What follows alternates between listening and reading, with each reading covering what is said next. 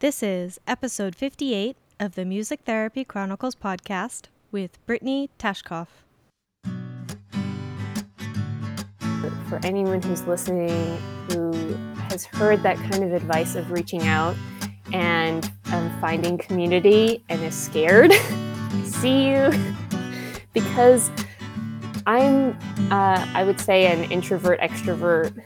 Um, most people would probably call me an extrovert, but um, I call myself this kind of mix. And, um, and part of that is because I feel that while I can naturally be within a group setting, setting, finding that deeper connection, that deeper sense of community is a little bit more challenging. Uh, how do I really feel connected to someone? How do I find someone that I can trust when I'm in this transitional stage?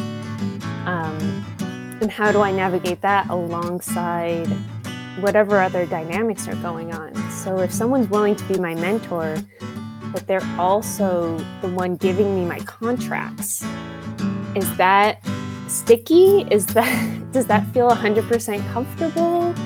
Uh, is that where I want? And and also being able to be particular about who is that fit for me uh, as far as community, because we might run into someone who's willing to be our mentor, but are they the person that we need? Um, and what does that look like for ourselves when we don't even know how to define that yet? You're listening to the Music Therapy Chronicles, a podcast about music therapy from a variety of perspectives. Our ambition is to inspire and connect listeners through meaningful conversations, just like a music therapy conference you can listen to anywhere. My name is Trisha Kayati, and I am a board certified music therapist from the New England region. If you like what you hear, join our group on Facebook and share your own insights and thoughts about the episodes.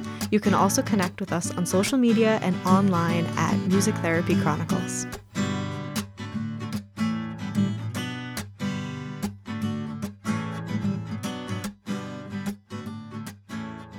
Welcome back to the Music Therapy Chronicles podcast. In today's episode, we have part one of my conversation with Brittany Tachkov, who has a course on music therapy ed about funding and program development, so you can check that out. In this episode, we talk about her first five years as a music therapist, her um, development, and what she's learned along the way, switching from kind of a contract gig type thing to employment, and how she keeps that business mindset in her current um, her current employment position. And here's a, a, fun fact for any of you looking for internships. Brittany is hoping to have some interns uh, with everything going on still. So if you're looking for an internship, then you can reach out to her. Her information will be in the show notes. So, if you're enjoying the Music Therapy Chronicles, please let us know by leaving us a review on iTunes. You can also find us on social media and online at Music Therapy Chronicles, and we have a group on Facebook that you can join and start a conversation, join a conversation, uh, all that good stuff. Also, please subscribe so you get the episodes delivered to your podcast listening app device every week. And you can also become a patron on patreon.com. Patrons have the exclusive opportunity to ask guest questions. So when I schedule an interview, I put that on Patreon. And if there are any questions for that person, the patrons are allowed to put them there. Uh, I will say in part two of my episode with Brittany, where which will come out next week, we talk about cultural uh, humility, uh, which is obviously a hot topic right now. So definitely stay tuned for that. But let's get into part one for now.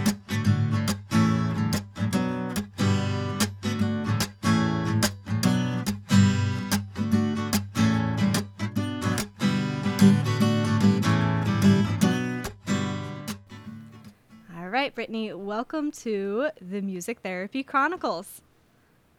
Thank you, Trisha. It's good to be here. Yeah. How are you doing today? As I said before, navigating, navigating the times. Aren't we all? Um, so I'll say I'll I'll put the good considering as my short answer. Can you tell the listeners a little bit about yourself, even outside of music therapy? Um, I live in Northern California. I have a corgi, and my corgi has an Instagram. That's actually the only reason I started having an Instagram account. Um, I was originally in Illinois, grew up in the Midwest, and then came out to California um, to study music therapy. Um, I've been singing since I was two years old um, in a group called the Sunshine Dancing Kids. I actually rewatched it with my family recently. Uh, so cute uh, to just see the little beginnings, um, singing before I was speaking, and uh, music was just this really big piece of growing up, and um, not necessarily with parents who would identify as musical, but just with um, that encouragement to explore that creative side of me, uh, which also takes the form of knitting ah. and um, paint nights, probably only. I'm looking at my little succulent painting over there. uh, that's behind my computer. Um, and um, yeah, just a lot of different creativity and, and support, I think, is kind of the backdrop of me. Yeah, good for you. It's good to have multiple creative outlets, especially with what we do. Yeah. So, how did you find music therapy, and can you tell us about your journey till now? So, I found it in a book of college majors. Um, I started looking at colleges when I was in eighth grade because I have three older brothers, and so my oldest brother was going to college. So that sounded like the perfect time for me to start looking at colleges. and I would just look at these big books of colleges and I'd be like, ooh, I, maybe I want to go there, maybe I want to go there. And then I thought maybe I should decide what I want to do. and um, I was thinking probably in the more traditional music therapy route of uh, psychology with a music minor. Mm. And then found music therapy in a book of college majors um, and started looking at looking up music therapists in the area that I could uh, shadow. I actually went to Giant Steps in Illinois and wrote my college essay on that experience wow. of seeing a child who is nonverbal being able to interact within a musical framework so clearly, even though I did not know what music therapy was at that point concretely, I was seeing uh, this communication that was happening beyond words. And uh, so by the time I was applying for colleges, I knew music therapy was what I wanted, and um, and went to University of the Pacific in Stockton, and then I'm still in the San Francisco Bay Area uh, practicing. A lot of my development, I feel like, was after my internship. I went and did my internship at Seasons Hospice in San Diego, moved back to the Bay Area, and navigated being a new professional in an area which may not be uncommon in other areas of the state, I don't know, but really in an area where most music therapists were private practice, at least the ones that I could find. Um, most jobs were uh, being a subcontractor or independent contractor. And I was the stubborn person who wanted to be in this area, did not want to move for a job, even though that often leads to more job prospects in more areas. Um, and I had to figure out how, what was my value in music therapy when looking for jobs. Did I want to take a position that was titled as activity therapist or recreational therapist? Um, was I open to uh, being an independent contractor and trying to navigate having my own business license, which I did, mm. and navigating um, when some an employer isn't paying for your taxes and what does that mean especially in a state like california? Um, and feeling like i didn't have support but that i also didn't have the confidence to ask for support. Mm. so um, while I, ha- I had gotten the advice of looking for mentors i didn't know how to do that um, and I, I just wanted to name here for anyone who's listening who has heard that kind of advice of reaching out and um, finding community and is scared. I see you because I'm, uh, I would say, an introvert extrovert. Um, most people would probably call me an extrovert, but um, I call myself this kind of mix. And um, and part of that is because I feel that while I can naturally be within a group sending, setting, finding that deeper connection, that deeper sense of community is a little bit more challenging. Uh, how do I really feel connected to someone? How do I find someone that I can trust when I'm in this transitional stage? Mm. Um, and how do I navigate that alongside whatever other dynamics are going on. So if someone's willing to be my mentor, but they're also the one giving me my contracts, mm-hmm. is that sticky? Is that does that feel 100% comfortable? Uh, is that where I want and and also being able to be particular about who is that fit for me uh, as far as community, because we might run into someone who's willing to be our mentor but are they the person that we need? Mm-hmm. Um, and what does that look like for ourselves when we don't even know how to define that yet? So, this first year of being a professional was really um, getting, trying to get comfortable with discomfort of not really knowing what you're doing, not 100% knowing where to look for help, but still asking, um, still trying to take that risk of, uh, I was trying this out and I think this was working, but I'm not sure. Um, being able to own my mistakes, not just as a clinician, as a music therapist, but also uh, in signing contracts as an independent contractor mm-hmm. and um, not knowing how to ask for what I needed and not knowing how to ask for pay. yeah. And um, thinking that I was asking the right questions and then underselling myself. I mean, there was one place that I worked um, and I was paid half as much as I think I should have asked for because I asked for half because I thought I was going to get paid for time that I wasn't getting paid for. Oh. And um, and I was actually taught, I was told this. I, I had asked um, my internship supervisor before negotiating this, and, and I was given some of those questions, and I still did it wrong. and I still didn't ask for it. And that's not their fault. Uh, there's this kind of mutual piece that goes behind negotiating a contract and asking for what you're worth. Um, and I felt like that was a skill that I had to develop mm-hmm. and that wasn't being reinforced. Because I, at this stage uh, in my development, it was really easy for me to look back at my university and say, hey, why didn't you teach me this, this, and this? Or, um, you know, think of my intern supervisor and say, hey, why didn't you guide me in this, this, and this? And now I'm on the supervisor side, and with when I reflect back on that first year, I think about, wow, I probably was told quite a few things, but I wasn't retaining all of it. Oh, so true. And and it was so hard to absorb it that I had to live my mistakes to actually learn some of that information. Yeah.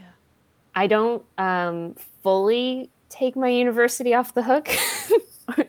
I don't fully, um, you know, take 100% responsibility in some of those mistakes.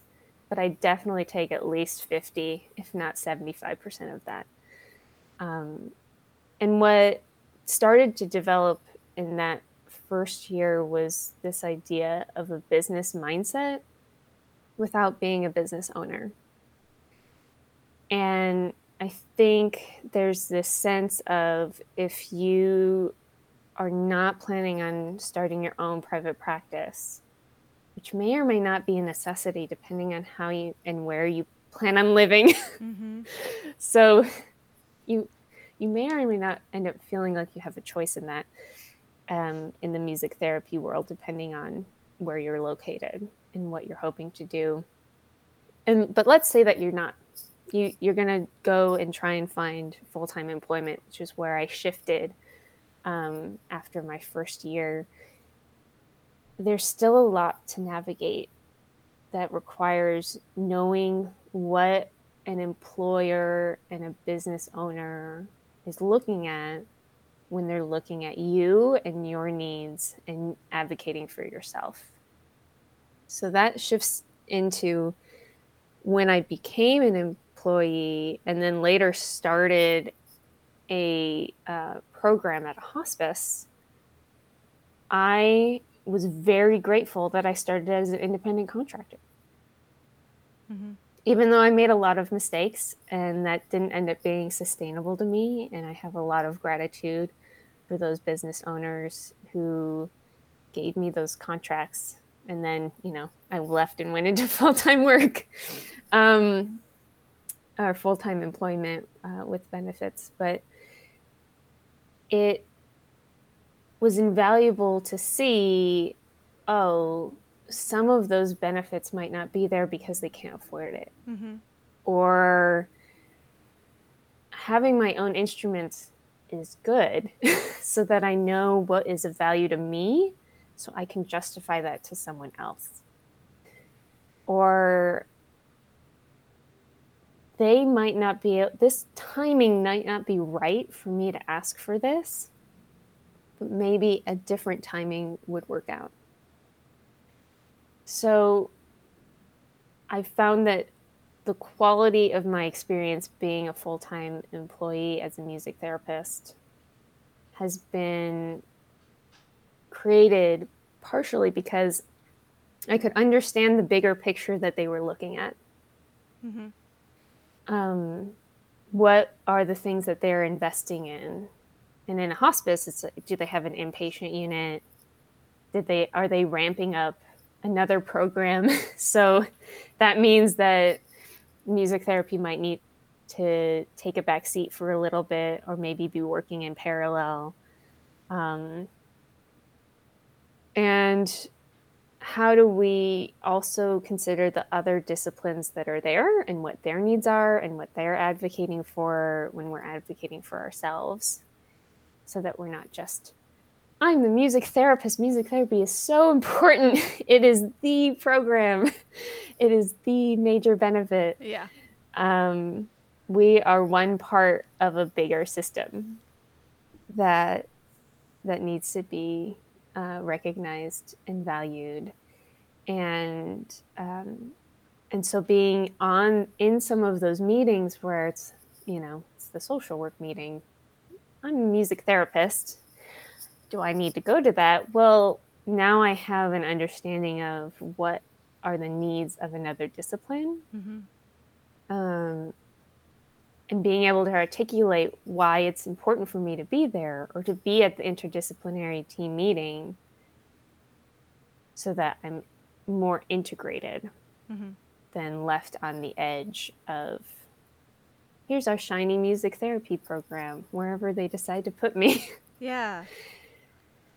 Yeah, in some ways that's so opposite of what we hear, right? They're like when you're getting your education and I'm guilty of this you hear or you say like you're you're going to be explaining what music therapy is for the rest of your life. You're going to have to advocate for yourself. Like people aren't necessarily going to get it right away. So for you to then say yeah but sometimes you also need to give space and know like it's not time for that. Um, something else needs the recognition and then we'll try again when the timing is better. That's that's great to hear. Um, and it's a good reminder for for people maybe who are feeling burnt out because they're pushing, pushing, pushing, but they're pushing at the wrong time. Right. It it is at least in my experience and I think every person has their own pacing as far as advocacy in music therapy. Um, similar to what some of the language we hear with with COVID nineteen and how it's a marathon and not a sprint, and mm. what we're what we're trying to navigate. Advocacy is a marathon and not a sprint. It is something that we will have to keep doing. So we have to notice within ourselves what that pacing looked like. Yeah. There are some pe- music therapists out there, and maybe this is the image that pressures us. There are some music therapists out there who are ready to advocate 24 7. Yeah. every day. And that's their pace and that's their energy. And there is nothing wrong with those individuals who are just living and energized within the advocacy. That is amazing and we need those music therapists and that can be really inspiring. Mm. It may also feel really intimidating. it may also feel like we need to be and of course with any uh, comparisons we always are putting ourselves into a, a, box and digging ourselves into a hole of uh, what if I could do it this way? And I would challenge that with, and what can you do? Mm what is it that's accessible at the moment that feels like, oh, today I can send this one email because music therapy wasn't mentioned in this other email that I think should have been mentioned to everyone. Or today I'm not going to send that email where music therapy wasn't mentioned because I know I'm going to be talking to that person in a week or two. And so I can mention it then, and I don't have to make this into an issue right now. Um, and and knowing what is our comfort zone, when are we reacting? When are we pushing ourselves towards burnout in advocacy? And when are we trying to find this kind of sweet spot of this is comfortable this is a moment of advocacy that fills my passion, that fills me back up when possible. And to me, sometimes that looks like someone shares a story about music that they used in their practice, or um, I work with um, these programs aren't working at the moment, but um, volunteer programs like Threshold Singers and Music and Memory. And um, when they share their stories, it is not always an invitation for us to explain music therapy. it is, it's not, it, it can be, absolutely, because sometimes it is, they get it. They get that music is having an impact. Mm-hmm. And sometimes they're sharing something so deep and so personal in the way that it's either, or like, you know, I work with, um, spiritual care counselors who use music in their practice and and they're sharing such beautiful stories and it doesn't mean that music therapy needed to be in that moment mm-hmm. and giving people permission to use music almost it, it almost feels like is there a permission yeah for them to use music without it being called music therapy without us having to explain, oh, and here's how I would have done it. um, because they get it and we're not going to be at every place. We're not going to be able to serve every patient or client. We're not going to be able to help every person. Mm. We're not going to be the the music saviors yeah. that swoop in to deepen the experience of music so that it's music therapy. Yeah. Um, and so I've been switching that mindset the more I've worked with other uses of music um, to, wow, isn't it great that someone else can do that? Mm-hmm. not it great that I could empower someone to think about it that way. Isn't it great that the family is now singing to their loved one because I came and I sang to their loved one? And I don't need to tell them, oh, did, have you tried it this way? have you done this? Sometimes that's important. Sometimes that's valuable education. And sometimes it's not. Yeah. mm. I I went to a CMTE on advocacy maybe a couple years ago now, and I remember, I think it was Dr. Register said, "There's so we can all agree there's an mm-hmm. abundance of people who music therapy could be useful for, and those most of those people, music is good for. And if it's the harp therapist instead of you, that's great. Like, we don't own the music. We can't see mm-hmm. everyone. There's plenty to go around. And just like you said, we should embrace that someone else can provide what that person needs. Right. Yeah. And That reminds me, we actually also have a harpist that comes to our inpatient unit. That's awesome. And I remember, you know, I, I, what I was grateful for was that before that decision was made, because I happened to work there before that was implemented, music and memory came before music therapy, where I work right now. Mm-hmm. So, who am I to come in and say this is how it should be done? At the same time, to be included, to be asked, to be a consultant in the uses of music, and to be a part of kind of interviewing the the harpists to be able to see really just to check the box of are you flexible enough that if someone asked you to stop or said no this isn't a good day that you'd be okay and you'd still come back the next week? Yeah.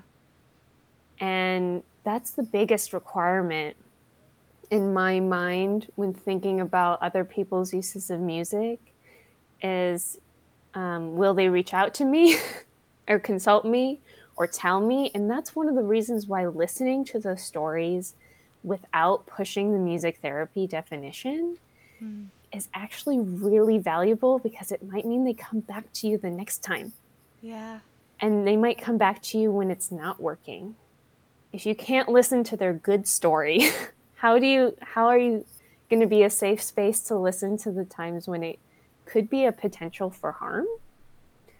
And we won't know that unless someone tells us. We won't know that unless someone feels comfortable coming up and saying, I, I'm wondering what you think about this. Mm. Um, so I think I think some of that is just creating a safe space for us as music therapists to listen to other stories. And I've heard so many heartwarming music stories because of that. Yeah. And um, even thinking about music as a as a form of staff support or music and wellness, and what does that look like? Because I'm not doing music therapy in those regards, right? I'm not. Yeah. But I might be using some of that lens uh, to support, like I do um, song rewriting with my treatment team. Um, and I'll kind of insert it into the reflection portion about once a month. And cool. So I'll get their words for different, um, sometimes it's around birthdays. Um, the one that, that sticks in my mind right now is the one that I did in, I think it was the end of April. So, right in the midst of COVID 19, right around the time when we would have had a birthday potluck if we could see each other in person, but of course that's not going to happen. Um, I got the list. There weren't too many birthdays within that period of time, but there were also some staff that were leaving within the coming weeks, yeah. and then people to be celebrated. And so, being able to create a musical space that both acknowledged um, what was going on and was celebrating and was grieving. Um, we did. We I rewrote the song uh, "Changes," "Turn to Face the Strange," um, and uh, and could you know email out to the team like, do you have words for any of these people, and then include it and be uh, kind of the voice for the team and then send it to the various people personally. Um, so that sometimes even opens the door of now recently there's been a team member because I've been doing weekly songs and I started with like me selecting a song and recording it and then I was like this isn't about me so I'm going to go ask okay I asked you know once a uh, you know a nurse is there a song that's coming to your mind and then I asked this other nurse and now it's this kind of ball rolling of different songs that are meaningful uh, to different people and I was surprised that one person actually rewrote a song as their song. That's awesome. It's like, why are you sending me the lyrics to this song? Oh, it's because you rewrote them. Cool. That's so cool. Oh. And so then it doesn't have to be us, right? Yeah. It's this we've modeled what music wellness can look like. And then someone else can take that and do it on their own. Or, you know, there's a spiritual care counselor in another team who's done kind of similar things and then she shares it with me i was thinking of you because i did this one song but i changed some of the words so that it could be more meaningful and i think um, being able to share especially the music wellness pieces of what we do so that there are more opportunities for for people to experience what's happening and i think it's a big accessibility issue as mm. well, right? Where are we accessible? Um, and when is it that, you know, there's only one of us yeah. and there's a huge uh, census or an entire hospital or yeah an entire school i you know wherever it is where it's like well actually we need more but they can't afford it right yep there's there's not a budget because a lot of times that's where I think some frustration can happen. People are advocating until they're blue in the face, mm-hmm. but they're advocating to a wall, and this wall is the budget. Well this said. wall is like the system. and and if you yell at the wall, it's not going to come down and it can feel really frustrating you can start hitting your head on the wall and you start getting right you like start getting that fatigue you start getting like that injury and internally of like why is it that they don't understand how valuable this is mm-hmm. and sadly a lot of times it's not that it's not valuable they know how important it is you've made you've, i'm sure i can't speak to everyone but I'm sure most people have made someone cry from yep. telling a story of music therapy. Yeah. The work speaks for itself in many ways. And those stories can speak for themselves. Those stories cannot change the reality of finances mm. and budgeting. So while there is an element of our work is so important and what we do clinically is so valuable and here is the impact and here are the people that we're not getting to right that's a really important piece that i always try to explain is like here's the people and at least in hospice like who have died before they received services even though there was a referral all of this can be very moving and powerful but there's going to be someone at that table who is straight numbers mm-hmm. and they are not going to they might read that part I'll give them that. Well, let's just assume that they read all of the heartwarming, all the quotes, all the statistics about who's not receiving it. But if there is nothing in there about, okay, how much does this cost? Mm-hmm. How are we going to afford it? Um, they're not going to sign off. It's yeah. just that that reality or if there was a some kind of financial downturn which is a big thing right now yeah yeah things are getting cut and it's heartbreaking um, and it, it, there's really hard decisions that i'm glad i'm not i'm not in the position to make mm. in some companies right yeah. um, you know do we afford ppe or do we have the music therapy program Mm-hmm. That's a tough, right? Can we? Can our advocacy really say? yeah. music therapy in that instance. Yeah. Yeah. There are some realities that are that are really challenging and there will be other opportunities. Mm. And that might take like a few years. that might be in a few weeks. The timing is a complete unknown, not something that we can control. Um, and who is at that table making that decision? Uh, we we hope that they can hear our stories and that they're the people who will be moved, and the people who um, will have that be a factor in those decisions, but not always. Yeah. We need those people who will make the hard decisions. Yeah. Agreed. I was so grateful when the governor of New Hampshire closed down the state in March because that was, um, you know, it was like, do I go to the schools and can I then go from the school to this really medically involved client that I see in the afternoon? And like, I was grateful that he kind of just did that. And I know that's not a budget thing necessarily, but it was one of those tough, tough things that I was like, I am one person and I'm not sure what the best course of action is. So I'm right there with you. Right. And like that does come into um, even safety, right? Mhm. Safety decision. That's a really big thing that's coming up now. Um, and I remember when I had to make that decision early on. Um, the state was shutting down, shelter in place was in place. And I work in a quote unquote essential. I, I don't, it's not my favorite word, but in this, um, what's deemed essential within the state. Mm. So, and at least within my company, what's continues to be deemed an essential position. Good. At least my interpretation of that. I don't think I have that anywhere in writing, so I can't prove it. but um, but there was a, a, a time when when there was a big shift towards um, to visit or not to visit. Yep.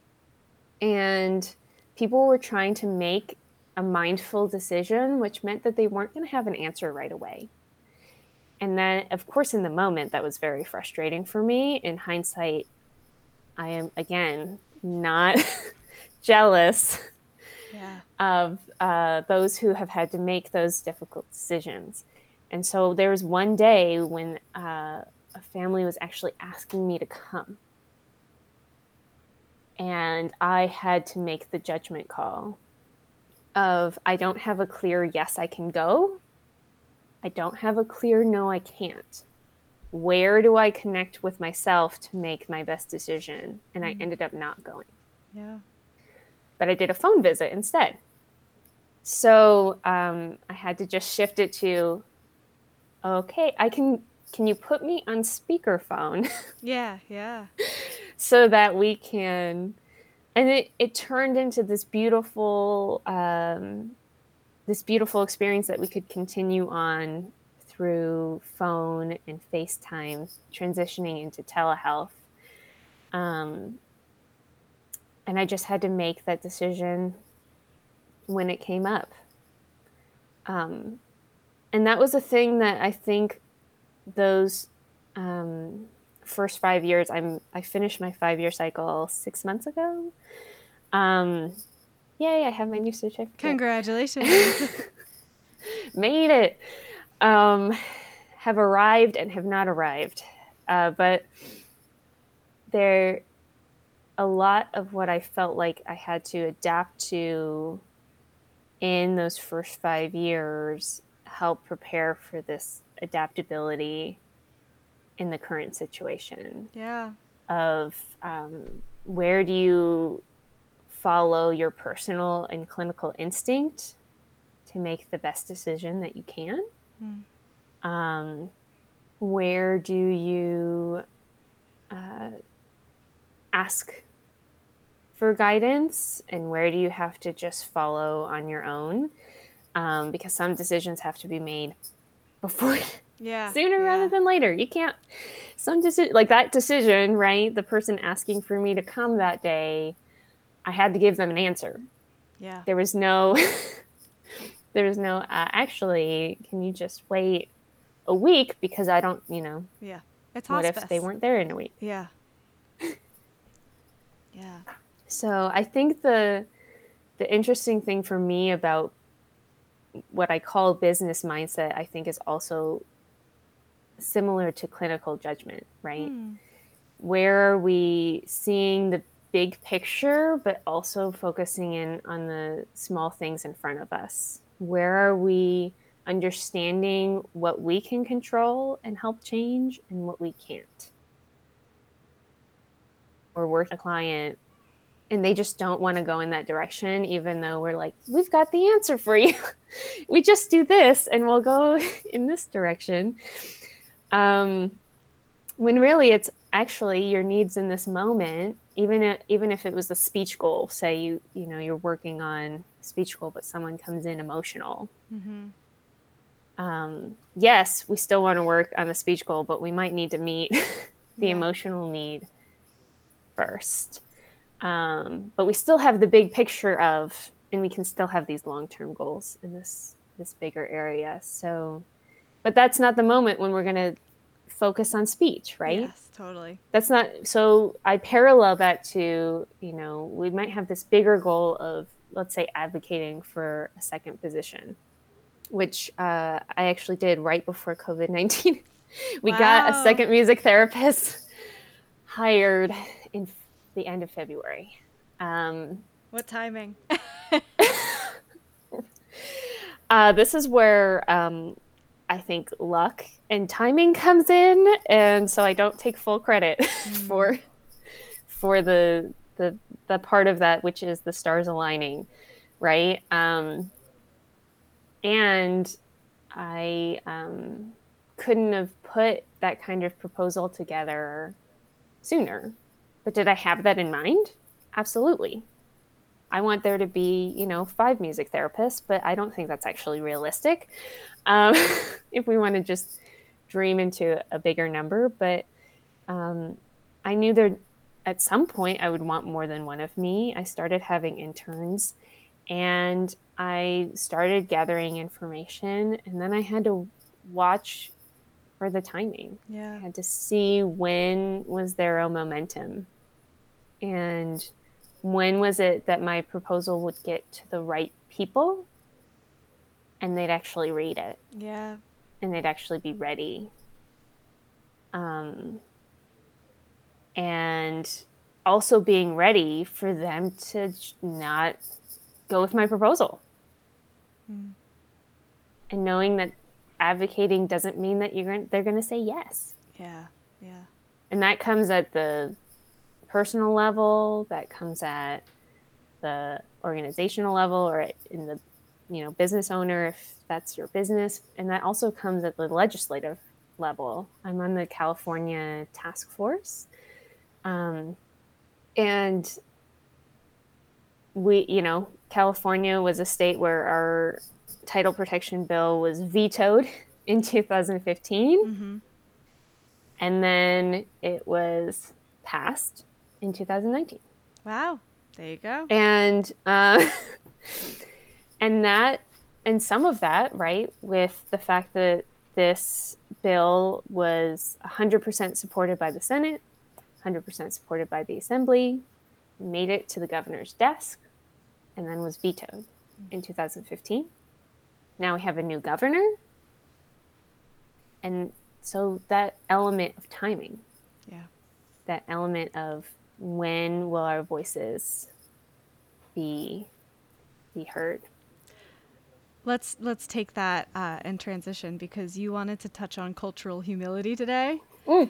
Yeah. Oh, sorry. Didn't mean And to I just say keep that talking. right as Yes. you're right as you're drinking. But let's take our voices and be heard. So let's get uncomfortable.